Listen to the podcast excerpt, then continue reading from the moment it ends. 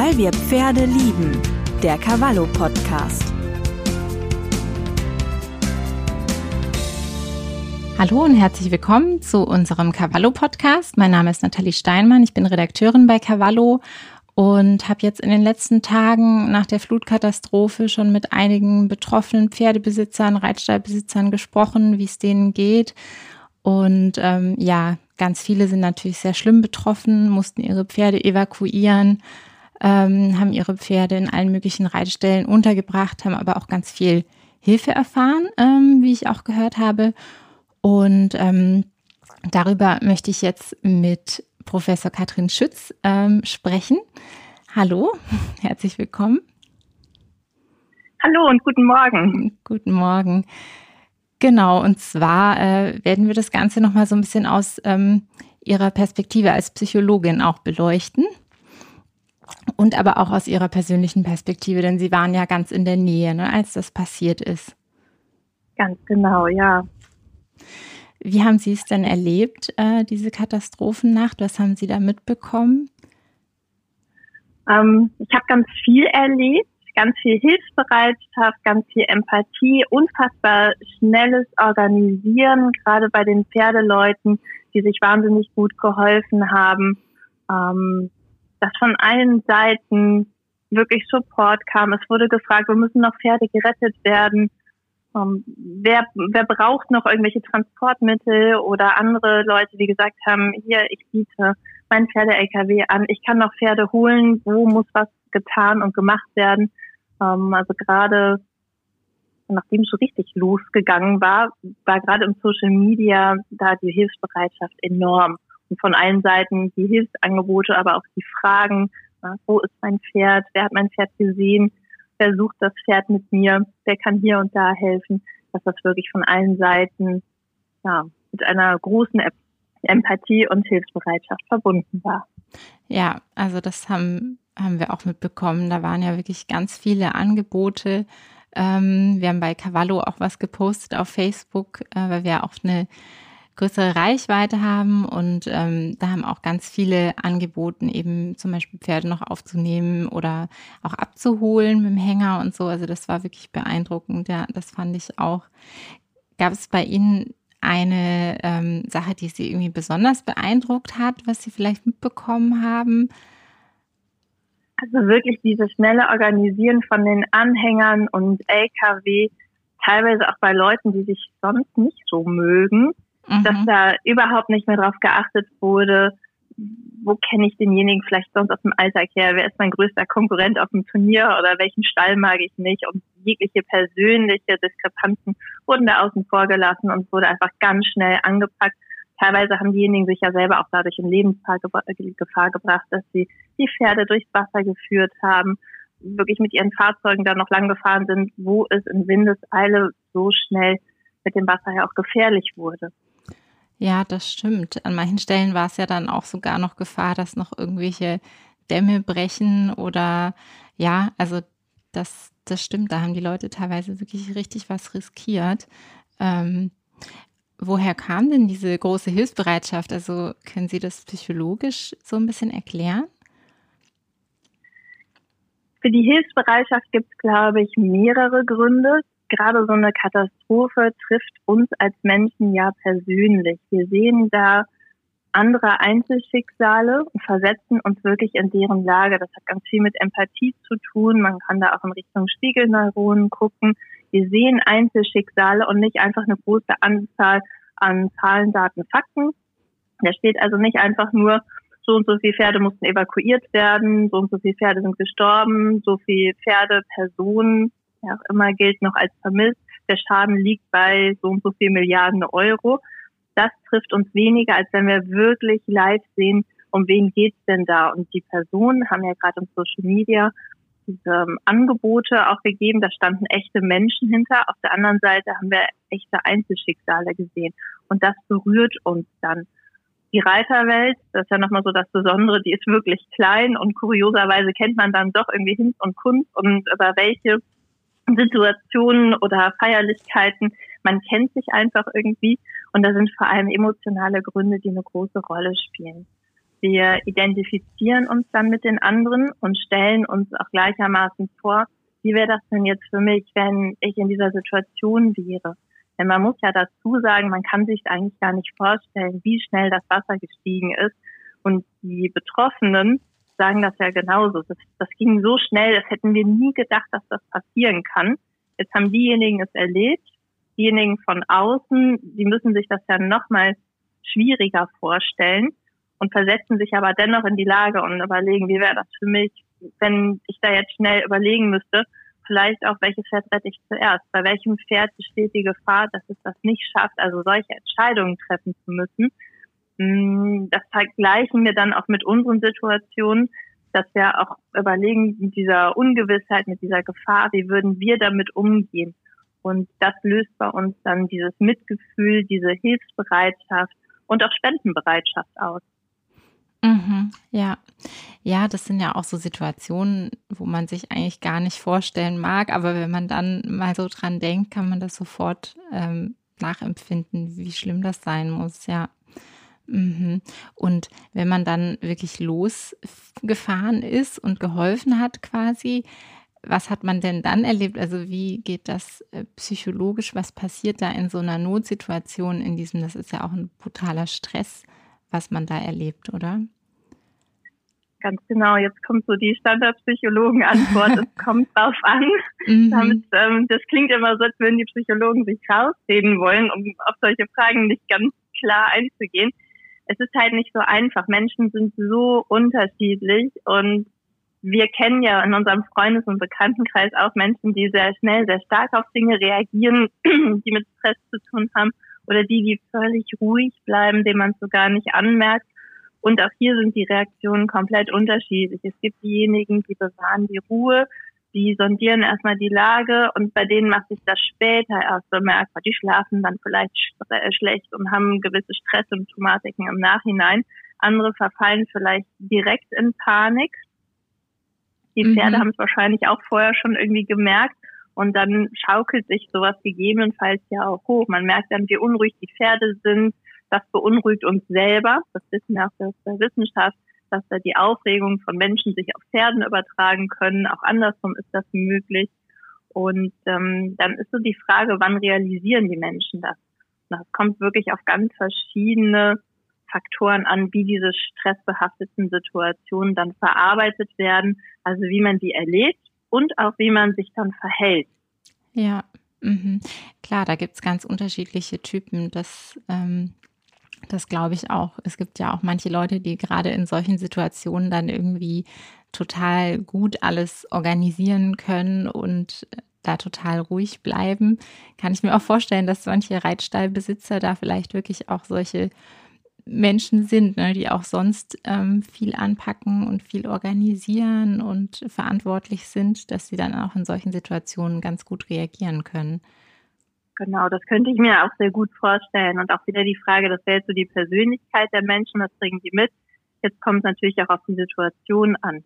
Wenn ja. ich als Reitstallbesitzer da 100 Pferde habe und irgendwie ist gerade niemand vor Ort und ich muss selber organisieren, wie kriege ich jetzt diese 100 Pferde in Sicherheit gebracht, sind das ja nochmal andere situative Umstände als jemand, der vielleicht nur 20 Pferde in Sicherheit zu bringen hat, wo gerade die ganze Stallmannschaft schon angerückt ist. Also auch da die Frage, wie sind die Umstände, sodass wir als Personen eine gewisse Persönlichkeitsstruktur haben, die recht überdauernd ist, aber auch von situativen Variablen dann geprägt. Ja, mhm. ja, da hatten ja viele dann wirklich auch Glück, was ich jetzt gehört habe, dass sie dann doch schnell Hilfe bekommen haben, auch aus dem Umfeld, ähm, teilweise auch Nachbarn zum Beispiel geholfen haben, die mit Pferden eigentlich gar nichts zu tun haben. Äh, das fand ich auch genau. interessant. Genau, ist es auch so eine ähm, typische Reaktion, dass man dann vielleicht auch in so einer Situation vielleicht auch über Ängste oder ähm, Bedenken da einfach hinweggeht, wenn man jetzt sonst mit Pferden zum Beispiel gar nichts zu tun hat und auf einmal lässt man irgendwie die ganze Belegschaft vom Reitstall in den eigenen Garten und ähm, nimmt die dort auf. Genau, da kommen Menschen wirklich zu Handlungsweisen, wo sie vielleicht ansonsten nicht so äh, reagiert hätten.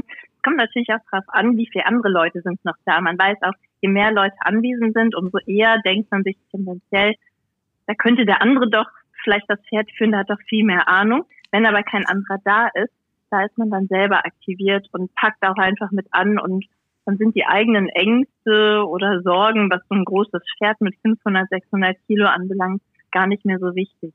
Also wenn es drauf ankommt und man wirklich direkt gefordert ist, dann geht man da auch durchaus über seine Grenzen. Ja, da geht dann doch mehr als in, in einer normalen Situation natürlich, ja.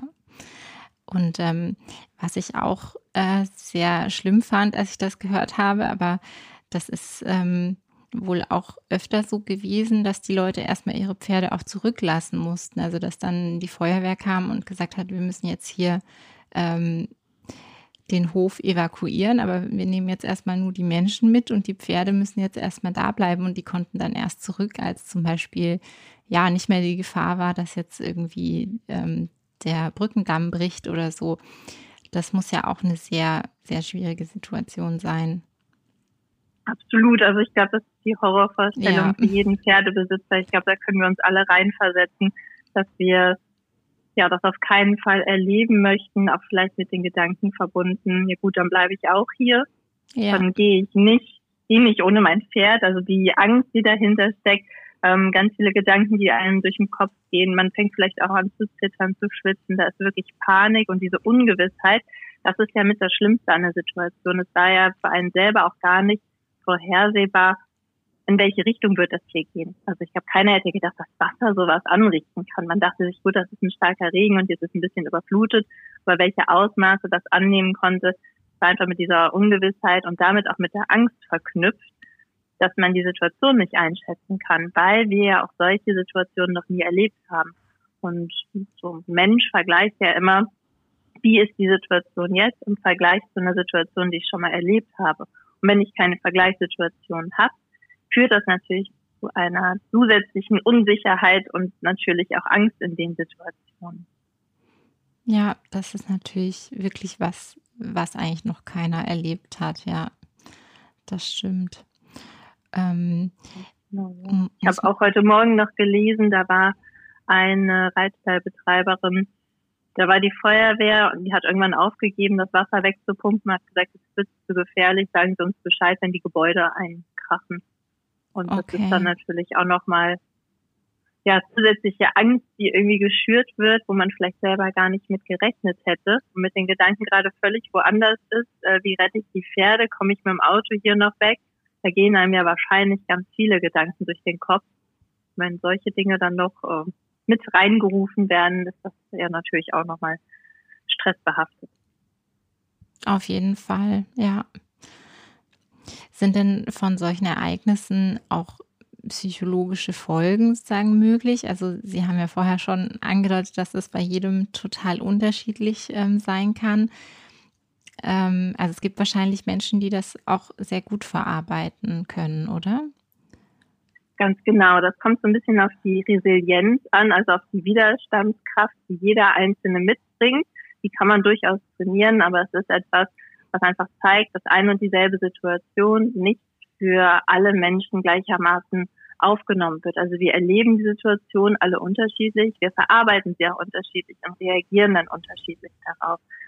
Stress ist natürlich, das kennt man aus vielen anderen Bereichen, auch aus Arbeitsbereichen, ein großer Faktor, der uns auch regelrecht krank machen kann. Hier kann das Ganze natürlich durchaus psychische Folgen haben, hm, von Albträumen angefangen, dass man auch wirklich gucken sollte, diejenigen, die das jetzt erlebt haben, sich professionelle Unterstützung zu holen. Auch da habe ich mit einer Notfallseelsorgerin gesprochen, die sagte, die Hilfsangebote, die sollten wirklich schnellstmöglich in Anspruch genommen werden. Es sind genügend Personen vor Ort, die man auch kontaktieren kann, dass man da einfach schon mal gute Unterstützung hat. Noch außerhalb der familiären Situation, dass man diese wirklich belastenden Ereignisse auch besser verarbeiten kann. Das denke ich auch. Da muss man, äh, das kann man wahrscheinlich alleine gar nicht bewältigen und da kann man jetzt auch hoffen, dass viele sich vielleicht auch mit, mit den Reiterfreunden auch austauschen können, die vielleicht in derselben Situation waren oder auch dabei waren. Ähm, genau.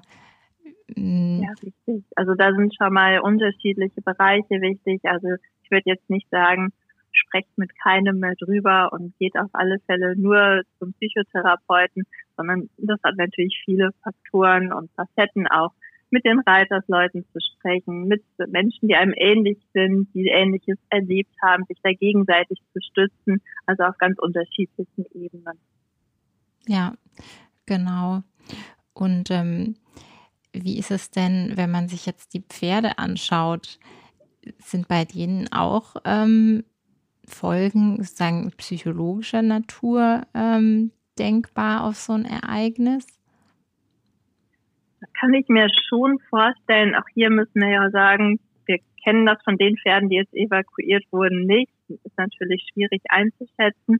Aber auch Pferde erleben natürlich Stress. Wir sehen das ja schon, wenn wir ein Pferd in einen anderen Stall bringen, braucht es mehrere Wochen, teilweise sogar mehrere Monate, bis es sich da jetzt eingelebt hat. Bei so einem Ereignis verstehen die Pferde ja auch gar nicht, was passiert da. Jetzt läuft hier alles voller Wasser. Pferde sind jetzt von Natur aus nicht die Tiere, die im Wasser leben und da irgendwie entspannt wären. Und das sehen wir ja schon, wenn wir mit einem Pferd im Wald durch eine Pfütze reiten wollen. Das eine Pferd findet das gut. Einige Pferde sagen dann, nee, durch Pfützen gehe ich nicht. Wasser ist mir irgendwie nicht so geheuer. Ich kann nicht erkennen, wie tief das ist. Ja. Da ist natürlich ein großer Stressfaktor da. Und das, was ich jetzt von den Stallbesitzern mitbekommen habe, die Pferde aufgenommen haben, die sagen auch, die Pferde sind sehr unruhig, das führt teilweise zu Koliken. Ähm, die sind einfach sehr angespannt, die müssen auch die Situation verarbeiten, die verstehen nicht, was ist da passiert, ich wurde da weggerissen, haben vielleicht jetzt auch seit mehreren Tagen ihre Besitzer noch nicht wieder gesehen. Ich weiß ja. nicht, inwiefern jetzt noch Pferde in Stellen eingestellt sind, die noch nicht wieder zugeordnet wurden, sozusagen. Das heißt, ähm, bei den Stellen ist es ja auch teilweise so, dass sie gar nicht mehr zurückkommen können. Und genau. Ich habe gestern auf der anderen Seite wiederum mit einer Stallbesitzerin gesprochen. Da sind die Pferde jetzt wieder zurück und sie war auch ganz erleichtert, sie jetzt wieder zurückholen zu können und sagte, die sind schon irgendwie erschöpft und ähm, ja, wirken aber zufriedener, jetzt wieder auch zu Hause zu sein. Pferde spüren ja genauso wie wir den Stress und Pferde spüren auch bei uns Menschen den Stress. Das hat natürlich auch wieder einen Einfluss, wie eben schon gesagt, diese Wechselwirkung. Der Mensch hat Stress, das Pferd merkt das, kann das ja auch genau spiegeln und dann umgekehrt genauso, dass es sich dann entsprechend hochschaukeln kann. ja. Da bin ich gespannt, wie es sich in den nächsten Wochen zeigt, welche Folgen das bei den Pferden hat, ähm, wie schnell die einfach wieder zur Ruhe kommen. Und auch hier gehe ich mal davon aus, dass es unterschiedliche Pferdetypen gibt. Die einen, die das schneller wieder mit klarkommen, die anderen, die ja einfach länger brauchen, um das zu sortieren und zu verarbeiten. Mhm. Ja, das denke ich auch. Also ich habe auch gehört, dass viele Pferde jetzt ähm, noch gar nicht wieder zurück können, eben teilweise auch wegen Dingen, mit denen man gar nicht so rechnet oder die man jetzt als, ähm, wenn man nicht selber betroffen ist, gar nicht so im Kopf hat. Also zum Beispiel habe ich jetzt ähm, gestern äh, gehört, dass bei einem Stall jetzt einfach der ganze Schutt und der ganze Sperrmüll, der angeschwemmt wurde, quasi auf dem Reitplatz dort gelagert wird und dadurch gibt es jetzt eine erhöhte Brandgefahr und deswegen mussten die Pferde jetzt sozusagen noch im Nachhinein aus dem Stall weg, weil ähm, ja sozusagen wegen den Folgen der Flut, gar nicht, weil der direkt ähm, überflutet wurde. Und ähm, was ich aber auch gehört habe, dass ganz viele total toll versorgt wurden, die Pferde dann auch in den Stellen, wo sie aufgenommen wurden. Also ähm, eine Besitzerin hat zum Beispiel auch erzählt, dass sie einen Hengst hat und sich da besonders Sorgen gemacht hat, weil sie eben nicht wusste, wo kann der unterkommen und wie wird es dem da gehen, weil es ja immer ein bisschen komplizierter vielleicht ist in so einem fremden Stall, aber die hat gesagt, das ähm, war total toll. Also sie war da auch sehr froh, wie der dann dort versorgt wurde und sogar bewegt wurde auf dem Paddock und alles drum und dran.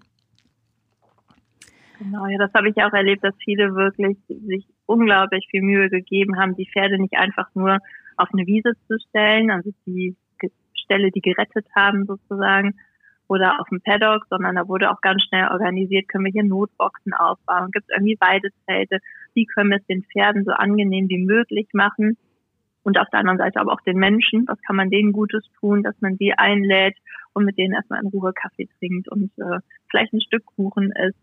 Also da war wirklich sehr, sehr viel mhm. Engagement und ja, das ist so das, die meisten denken sich, oh Gott, die Pferde müssen gerettet werden, aber so Spezialfälle, wie dass man einen Hengst hat und der ja nicht einfach irgendwo unterkommen kann, das hat man natürlich erstmal gar nicht im Blick. Oder solche Folgeschäden, dass da eine Brandgefahr jetzt auch bei Stroh und Heu ist. Ja, das, daran denkt ja in der Situation selber oder direkt danach fast keiner oder die wenigsten. Das sind Dinge, die müssen natürlich jetzt noch sich angeschaut werden. Auch ja, tonnenweise Stroh und Heu, was einfach entsorgt werden muss. Ja. Dass man so schnell auch gar nicht los wird. Das stimmt, ja, das ist ja auch noch ein Problem, dass das Futter einfach auch verunreinigt ist jetzt, ja. ja auf jeden genau. Fall. Ja, da kommt noch sehr viel Arbeit auch auf die Leute zu, die da betroffen sind. Das stimmt, ja. Ja, es ist ja auch ähm, noch ganz traurig, dass ja auch viele Pferde tatsächlich gestorben sind ähm, bei den Ereignissen. Ähm, mhm. Das muss ja auch ganz, also das ist ja auch eine sehr ungewöhnliche ähm, Situation, sagen, dass das ganz plötzlich kommt, dass man damit gar nicht gerechnet hat. Jetzt als Pferdebesitzer, wie ist das denn ähm, im Unterschied zu einer anderen Situation, wo man das, ähm, ja, wo man das vielleicht mehr hat kommen sehen? Hm. Ja. Ganz genau, das ist jetzt auch wirklich ein Schock ja für einige oder für die, die betroffen oder die betroffen sind auf alle Fälle. Man weiß jetzt aktuell noch gar nicht, wie viele Pferde gestorben sind. Bei manchen ist es auch noch ungewiss, steht das Pferd vielleicht doch noch irgendwo, man hat gar nichts davon erfahren. Es ist eine sehr unvorhersehbare Situation. Natürlich kann man auch sagen, ein Pferd kann theoretisch auch praktisch tot auf der Wiese liegen. Das sind dann aber Einzelfälle. Jetzt betrifft es ja doch wirklich viele man kriegt es von vielen mit, das reißt einem so aus dem Alltag auch raus. Und die Überlegung dabei ist ja nicht einfach nur diese ja, Machtlosigkeit, die dahinter steckt, so, sondern dass man sich auch überlegt, warum passiert das jetzt ausgerechnet mir? Es mhm. mussten ja ganz viele Pferde gerettet werden. Es hätte ja irgendwie jeden treffen können. Und dann dieses Gefühl auch noch, warum jetzt ausgerechnet meine Pferde oder mein Pferd. Das ist natürlich eine ja, Sache, da muss man auch sich muss man mit klarkommen und sich Gedanken drüber machen. Und dieses Ausmaß, dass wirklich alle unterschiedlich stark davon betroffen sind. Die einen haben unglaubliches Glück gehabt, haben selber ihr Pferd gerettet, wussten genau von Anfang an, in welchem Stall steht das jetzt. Die nächsten, da wurden die Pferde gerettet und das Pferd war vielleicht zwei Tage verschwunden. Und dann wurde aber klar, in welchem Stall das steht. Diejenigen, die noch länger gewartet haben, dann vielleicht die traurige Gewissheit auch hatten, das Pferd lebt nicht mehr da gibt es einfach so viele, die betroffen sind, aber so unterschiedlich stark betroffen sind. Und das ist wirklich eine große Machtlosigkeit, mit der man da auch ja, sich austauschen sollte. Und auch hier würde ich empfehlen, sich professionelle Hilfe zu holen. Mhm. Was gibt's denn da ähm, für Methoden quasi, um sowas zu verarbeiten? Oder was, was wird da dann angeboten? Auch hier würde ich in Richtung Notfallseelsorge gehen, die psychosoziale Beratung. Da gibt es aktuell auch diverse Hotlines von den Beratungsstellen, dass man da genau die Ansprechpartner bekommt, die jetzt in der Situation auch helfen können. Um, ich arbeite ja auch im Bereich Coaching, sage mhm. aber an der Stelle ganz, ganz klar, Coaching ist keine Psychotherapie und das sollte hier auch mit berücksichtigt werden gibt gerade natürlich viele, die sagen, ich möchte irgendwie helfen und dann bespreche ich das mit denjenigen und besser, als wenn die niemanden zu reden haben. Mhm. Da muss man aber große Vorsicht äh, walten lassen, denn diejenigen, die nicht dafür ausgebildet sind, die können natürlich auch von dem, was sie dann hören, selber Schwierigkeiten bekommen und die Betroffenen sollten wirklich professionelle Hilfe bekommen. Also da nochmal auch um, so den, den Aufruf an meine Kollegen, die jetzt im Coaching unterwegs sind, bitte ein bisschen aufpassen. Hier sollten die entsprechenden Psychologen, Psychotherapeuten mitarbeiten, die aus dem Traumabereich auch kommen und ähm, ja, da wirklich nochmal anders geschult sind, einen anderen Background mitbringen, dass da jetzt nicht ganz blöd ausgedrückt Hinz und Kunst anfangen, ähm, sagen, ja, ja, das kann ich auch, ich bin der Nachbar, das, das passt schon irgendwie. Ja. Da muss man einfach gucken, dass das wirklich in, in professionelle Hände gebracht wird. Ja, das, das ist bestimmt ähm, ganz wichtig, ja.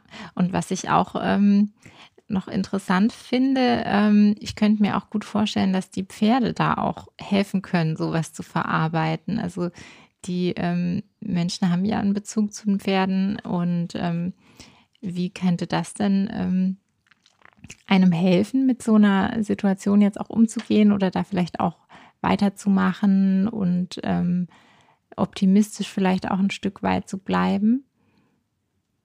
Das kann ich mir sehr gut vorstellen. Aus der Wissenschaft weiß man ja, dass Pferde auch schon seit langem in der Psychotherapie eingesetzt werden, auch bei traumatisierten Personen und bei denen, die viel Stress erlebt haben. Wir arbeiten mit den Pferden ja auch im Coaching und die Pferde spüren wirklich nachweislich menschliche Emotionen, reagieren darauf und viele Klienten erleben es dann als großen Halt, dass das Pferd neben ihnen steht, dass man das anfasst. Vielen reicht das schon, dass man da einfach mal steht und zusammen atmet. Das klingt so ein bisschen platt. Das mhm. Pferd hat aber eine ruhigere Atemfrequenz als wir und deshalb passen Menschen auch ihren Atemrhythmus dem Pferd an. Und das wirkt unglaublich beruhigend. Oder ein Pferd zu putzen, das Pferd kaut dann vielleicht ab, steht da ganz zufrieden und wirklich mit dem Pferd auch zu arbeiten, das kann sehr, sehr heilsam sein. Ja, mhm. ja, das, äh, das glaube ich auch. Und ähm, ja, da hoffe ich auch, dass wirklich alle, die jetzt betroffen sind, da noch äh, gut durchkommen mit ihren Pferden. Ähm, und genau, ich danke Ihnen ganz herzlich für das Gespräch, Frau Professor Schütz, und für die ähm, psychologischen Hintergründe, die Sie uns da erläutert haben. Ich denke, das ähm, kann auch noch mal so ein bisschen helfen, äh, das für sich einzuordnen und vielleicht zu überlegen, wie es weitergeht und ja, auch nochmal zu sehen, dass die Pferde da doch nochmal auch eine große Unterstützung sein können. Das fand ich auch sehr schön. Ich sage auch vielen Dank und ähm, ja, ich glaube, wir Pferdemenschen können sehr gut zusammenhalten und haben das jetzt in der Situation auch alle nochmal gezeigt. Wir sind nicht die komischen, egoistischen, die auf dem Turnier kein Wort miteinander reden oder so sehr eigensinnig sind. Wir werden ja gerne mal als spezielles Völkchen gesehen. Und ich finde gerade jetzt die Situation zeigt, wie toll alle zusammenhalten und dass da überhaupt keine Vorurteile mehr eine Rolle spielen, sondern dass da wirklich sehr viel Mitgefühl ist und Hilfsbereitschaft. Und ich wünsche dabei auch allen, dass das so bleibt und dass ähm, ja alle von uns weiter so anpacken und mithelfen. Gut. Ich glaube, das war doch ein schönes Schlusswort, oder? ja, das stimmt. Dann sage ich vielen lieben Dank und weil wir Pferde lieben, der Cavallo Podcast.